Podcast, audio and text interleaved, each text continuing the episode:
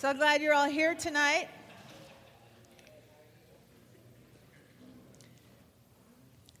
We're going to um, continue our walk through the book of Romans. And actually, I have to admit that I believe that the book of Romans it contains one of my favorite chapters in the entire Bible. Unfortunately, I don't get to speak about that one tonight. But for me, Romans chapter 8 has been um, the cry of my heart that I would be able to live out the truth that is unpacked in, in that entire chapter. Because for me, Romans chapter 8 is the climax of the book of Romans. And, um, but what we're going to do tonight, we're going to continue our study through the book of Romans, and we're in Romans chapter 2. And the interesting thing about the book of Romans is if you read it in its entirety, it actually kind of read, reads almost like a legal document because Paul is a very well educated man and he understands the law. And so, as we read through um, chapter two today, you need to understand that he is like a lawyer and he is preparing a case and he is building on this case. So, um, the first thing that I wanted to tell you is I just wanted to kind of reiterate, it's probably already been said um, in the course of this teaching, but the major themes of the book of Romans, number one, is the theme of the gospel in fact, um, Romans is the fullest explanation that we have in the entire Bible of the gospel. The word gospel simply means good news. And the good news is the revelation of God's Son. The good news is the wonderful message of Jesus. The good news is God's liberating power unleashed within us through Christ. It's the message of God's saving work in Jesus Christ. God acted in this world to rescue humanity from sin and from death. And Jesus, through his perfect life and his death on the cross, his resurrection, that's how God manifested the gospel to us. I love what, what the Apostle Paul says in, Roman, in Romans chapter 1. He says, I am not ashamed of the gospel because it is the power of God unto salvation. The gospel has power in it. The gospel is explosive, and when it, and when it reaches the heart of somebody, it causes a change in that person's life for eternity. It causes their eternal destiny to change, and that's powerful. So we shouldn't be ashamed of the gospel either. Another major theme that runs through the book of Romans is the love of God. The love of God flows through this book. It flows from the heart of God and it flows through this book. And it's, it, and it's a beautiful theme throughout the entire book of Romans. Another um, theme that is in this book is salvation. And it, it really, when you, when you see how Paul explains it, and, and one of the things he's going to talk about tonight is that salvation doesn't come by religious works, it comes by faith in Jesus Christ. And so our salvation is based on faith, it's through believing the good news of Jesus Christ. The other important term, and it's kind of like a legal terminology, is the, is the word justification. And justification is also an important theme. You'll, you, you especially start to see it in Romans chapter 5. And it's, it's a legal term and it means to acquit. So basically, Jesus paid our debt, and now God declares us not guilty because of, because of the price that he paid on the cross. So it's another beautiful long word um, that's a legal term in this book. The other thing that is revealed in this book is the righteousness of God. And the righteousness of God really goes in combination with justification. God is righteous, and this is an amazing truth. We are made right with God. We are righteous when we put our faith in Jesus Christ. And, and it's like his righteousness is transferred to us when we, when we, when we uh, put our faith in him. It's like a divine tra- transaction that happens. And then um, the last couple ideas that are unpacked in the book of Romans, Paul talks a lot about the law. He, he talks a lot about the law all throughout the, especially the first um, few four chapters, especially of the book of Romans. And then in chapter 8, he talks about the difference between living by the flesh and living by the spirit. And that's why I love chapter 8 so much, because it really is the key to living the Christian life. And finally, he talks about um, Israel's um, destiny, um, mainly in, in, in chapters 9 through 11. The fascinating thing about Paul is that God specifically designed him, he, he prepared him, and he qualified him for the purpose for which he called him. And I love what it says in Philippians chapter 3. In fact, we're going to read it before we dive into Romans. I just want to I, I want you to get a glimpse of Paul's heart and who this man is. So if we look at Philippians chapter 3, I'm going to start um, with verse 3. And it says, Beware of dogs, beware of evil workers, beware of the mutilation. For we are the circumcision who worship God in the Spirit, rejoice in Christ Jesus, and have no confidence in the flesh. Though I also might have confidence in the flesh, if anyone else thinks he may have confidence in the flesh, I more so.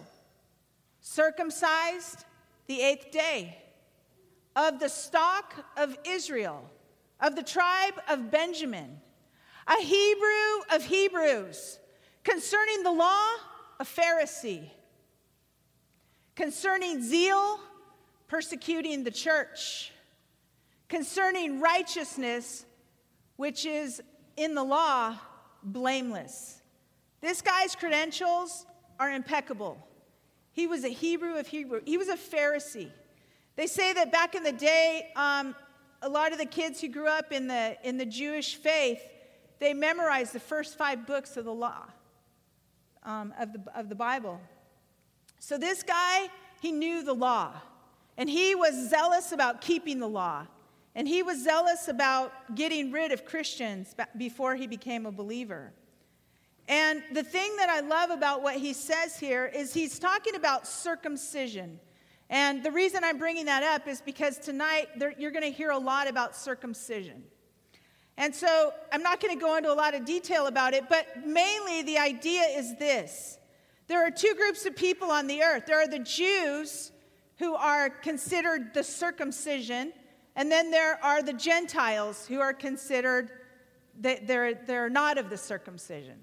And the reason why the Jews refer to themselves as, as the circumcision is because back in the day when God made a covenant with Abraham, he told Abraham, I want you to circumcise your sons on the eighth day.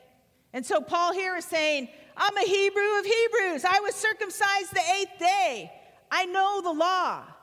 And, and so here's this man. I love what it says after this. It says, But all of those things, I count them as rubbish. I count it as trash. I don't care about any of that. I just want to know Christ. I want to know him.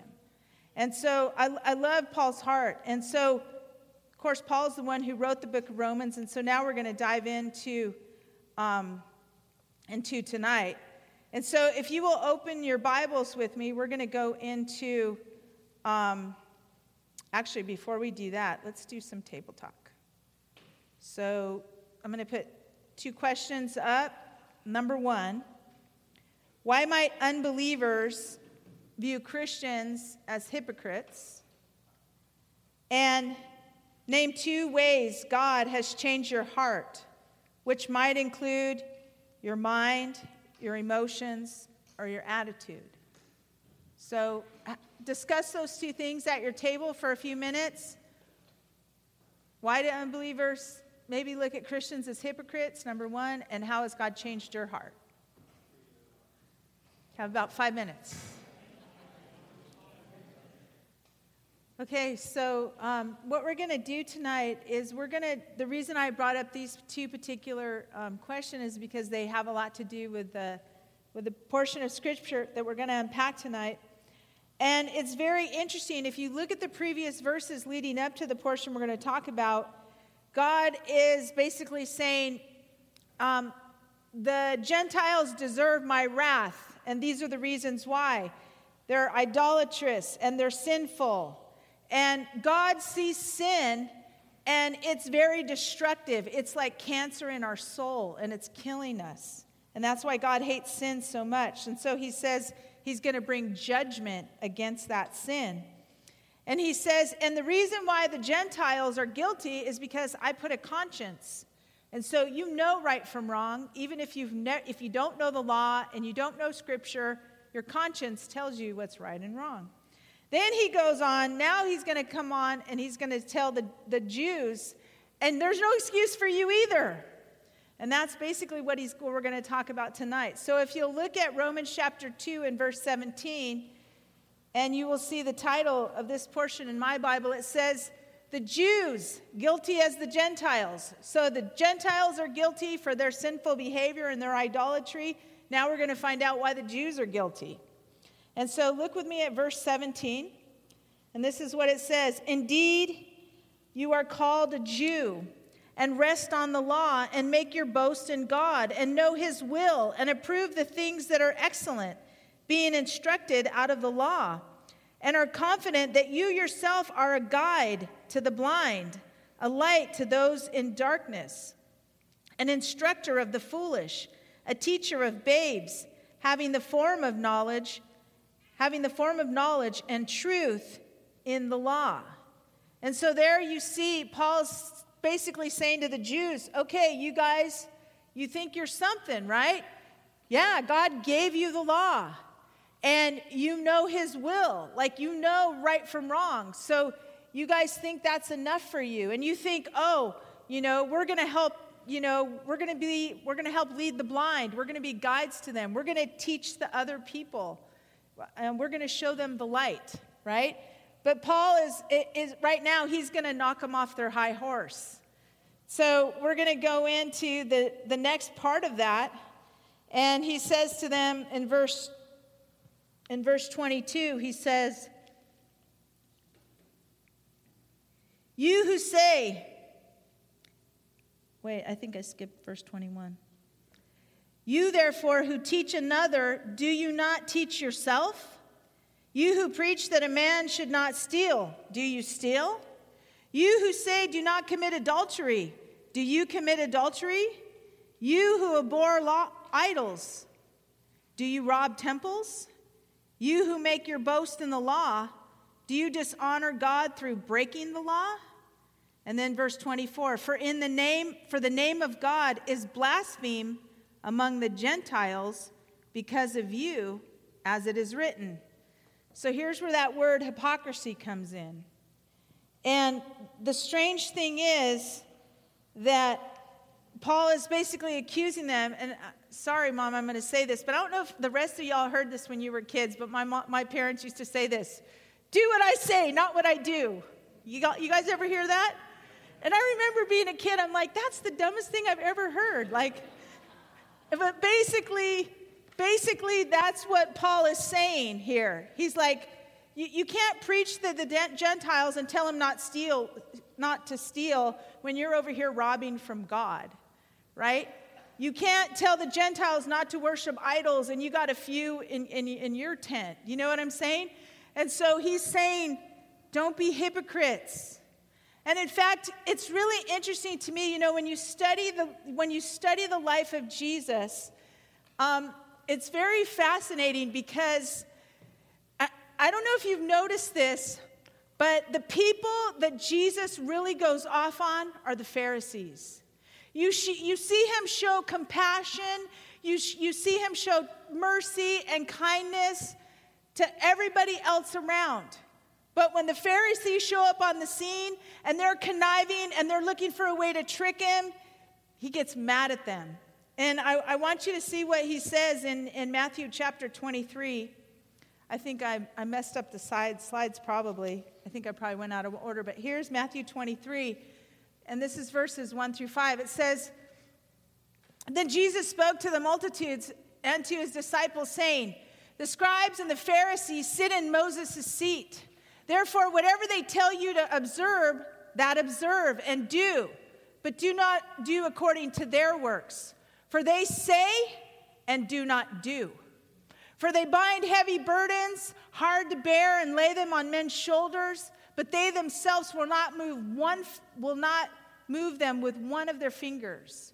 But their works they do to be seen by men. They make phylacteries broad and enlarge the borders of their garments. And then there's a couple more verses um, from Matthew 23. Woe to you, scribes and Pharisees, hypocrites! You pay a tithe of mint and anise and cumin and have neglected the, the weightier matters of the law justice, mercy, and faith. These you ought to have done without leaving the others undone. Blind guides who strain out the gnat and swallow the camel. Woe to you, scribes and Pharisees, hypocrites! For you cleanse the outside of the cup and dish, but inside they are full of extortion and self indulgence. Blind Pharisee, first clean the inside of the cup and dish, that the outside of them may be clean also. So here, basically, Paul is saying the same thing that Jesus was telling the Pharisees. Look, you guys think, oh, because you know the law, you think because you tithe, you think because you do all these outward rituals, then I'm happy with you. But it, it's fascinating. In the book of Isaiah, he said, These people, they honor me with their lips, but their hearts are far from me. And God hates that. God, God hates it when we put on a show when we dress up and go to church and we pretend like we're something that we're not. As a matter of fact, you know that word hypocrite? It actually comes from Greek theater and it means actors. You're being an actor, you're playing a role, you're pretending you're something that you're not. Don't do that. Because really, with God, it's an inside job. He wants a heart change. He's looking for people who want to love Him and worship Him and obey Him. And yeah, we're not perfect, and yeah, we're going to make mistakes.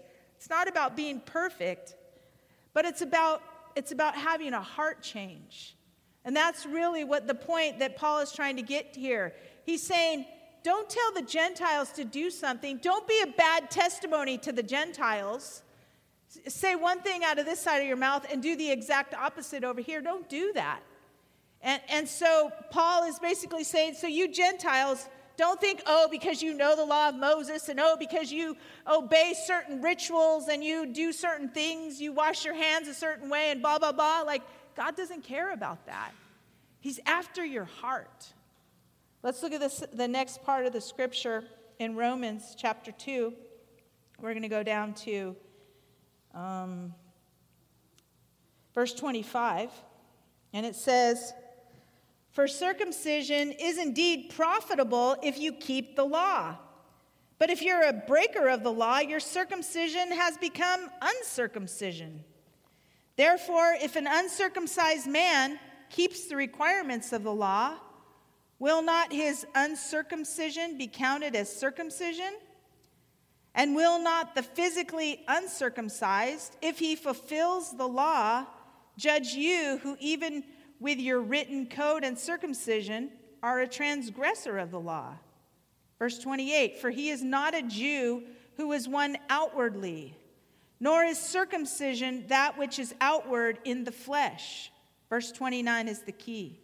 But he is a Jew who is one inwardly, and circumcision is that of the heart, in the spirit, not in the letter whose praise is not from men, but from God.